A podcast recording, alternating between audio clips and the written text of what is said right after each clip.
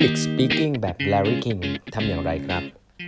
สวัสดีครับ ท่านผู้ฟังทุกท่านยินดีต้อนรับเข้าสู่แปมทัดครึ่งพอดแคสต์สาระดีๆสำหรับคนทำงานที่ไม่ค่อยมีเวลาเช่นคุณนะครับ อยู่กับผมต้องกวีบุตรเจ้าของเพจแปมทัดครึ่งครับวันนี้เป็น EP ที่ 845 แล้วครับ ที่เรามาพูดคุยกันครับ เอาวันนี้นะครับก็จะขอเล่าต่อถึงหนังสือ How to Talk to Anyone Anytime Anywhere นะฮะ The Secret of Good Communication นะครับโดย Larry King นะครับก็เป็น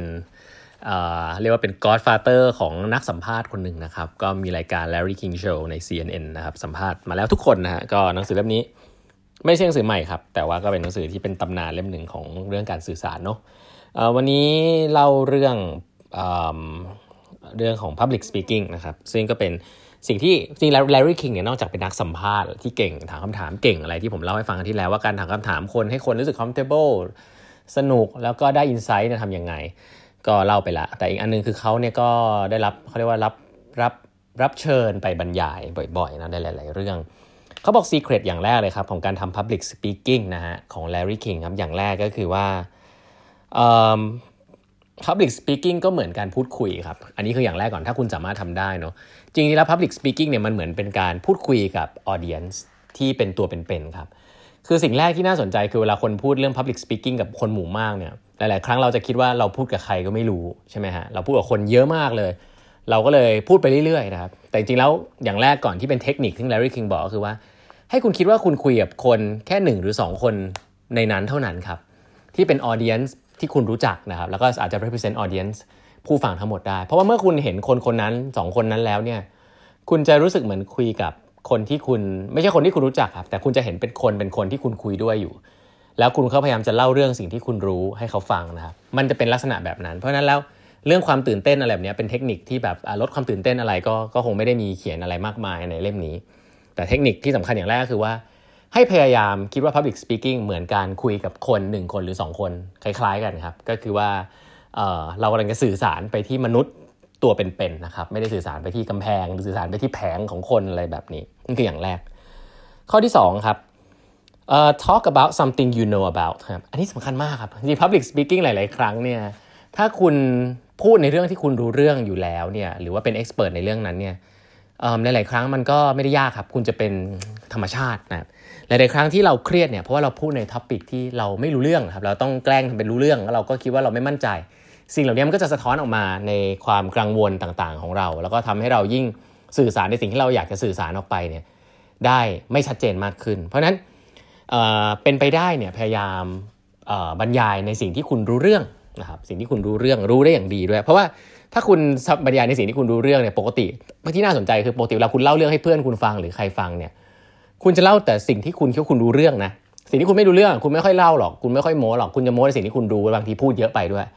คล้ายๆกันครับ feeling นั้นก็เหมือน feeling อย่างตะกี้ที่ Larry King บอกก็คือเป็น feeling ที่ คุณสื่อสารให้กับคนคนหนึ่ง ซึ่งคุณอยากจะเล่าให้เขาฟัง ซึ่งเป็นเรื่องที่คุณรู้เรื่องนะเรื่องนี้จะทำให้อ่าทำให้การสนทนาของคุณเนี่ยกับคนเนี่ยมัน connect ถึงกันได้นะครับ เพราะว่าหลาย ๆ ครั้งบอก speakers ที่ make mistake เนี่ยคือไปรับงานบรรยายอะไรที่ตัวเองไม่รู้เรื่องนะครับ ก็อันนี้คือเบสิกก่อนเนาะทีเนี้ยถัดไปมีเฟรมหนึ่งซึ่งผมคิดว่าเป็นสิ่งอย่างแรกเลยนะครับ ที่สำคัญก่อนที่จะขึ้นไปพูดนะครับ ก็คือเรื่องของการเตรียมตัว อันนี้คงไม่ต้องพูดเยอะ ก็ต้องเตรียมตัวครับไม่มีการขึ้นไปพูดสดแล้วพูดได้เลย น้อยมากครับที่มีคนแบบนั้น แล้วก็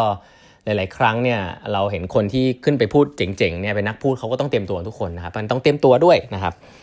เทคนิคอันนึงเวลาจะเข้าสู่เนื้อหานะครับ อันนี้ก็เป็น organize เเขาเรียกว่าเป็นเป็น structure ซึ่งคนใช้เยอะนะคนรุ่นนี้ก็ใช้เยอะมีคนแนะนำอยู่พอสมควรก็คือว่าให้พูดว่าถ้าภาษาอังกฤษมันอาจจะกระชับนะบอกว่าเนี่ยข้อ 1 tell them what you're going to tell them ข้อ 2 tell them ข้อ 3 tell them what you just told them ภาษาอังกฤษนะเท่ดี ข้อหนึ่งก็คือเหมือนกับว่าบอกเขาว่าฉันกำลังจะบอกอะไรคุณ